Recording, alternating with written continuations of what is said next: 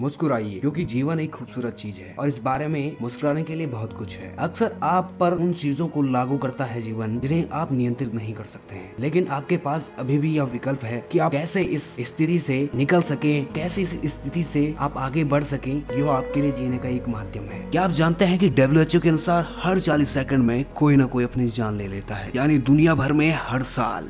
आठ लाख लोग, कुछ अनुमानों ने इस संख्या को एक मिलियन तक कहा है। आत्महत्याओं को रोकने के लिए विश्वव्यापी कार्यवाही को बढ़ावा देने के लिए प्रत्येक वर्ष 10 सितंबर को विश्व आत्महत्या रोकथाम दिवस मनाया जाता है। आत्महत्या 15 से उनतीस साल के लोगों के मौत का मुख्य कारण बन रहा है। हाल ही में हुई आत्महत्या की खबरों से हम दुनिया भर में होने वाली आत्महत्या की घटनाओं पर इस कोविड 19 के बढ़ते प्रभाव का अनुमान लगा सकते हैं। दुनिया भर के कुछ मामले सामने आए हैं, जहाँ लोग कोविड नाइन्टीन के कारण social stigma, isolation, depression, anxiety, emotional imbalance, economical shutdown, improper knowledge knowledge financial और फ्यूचर इनसिक्योरिटीज के डर से बाहर नहीं निकल पाए हैं। स्थिति से निपटने के लिए व्यक्तिगत और जन समाज की मनोविज्ञान और अक्षमता इस स्वस्थ पैंडमिक कोविड 19 को साइकोलॉजिकल पैंडमिक भी बना रही है। एक बहुस्तरीय और एक दृष्टिकोण को अपनाने से प्रत्येक व्यक्ति आत्महत्या की रोकथाम के लिए काम कर सकता है। यहाँ तक कि समाज के सबसे छोटे सदस्य बातचीत शुरू करने, खुद को शिक्षित करने और दूसरों को आत्महत्या के कारणों और चेतावनियों के संकेत के माध्यम से एक बड़ी भूमिका निभा सकते हैं। शायद सबसे महत्वपूर्ण बात, शायद सबसे महत्वपूर्ण बात। करुणा के सबसे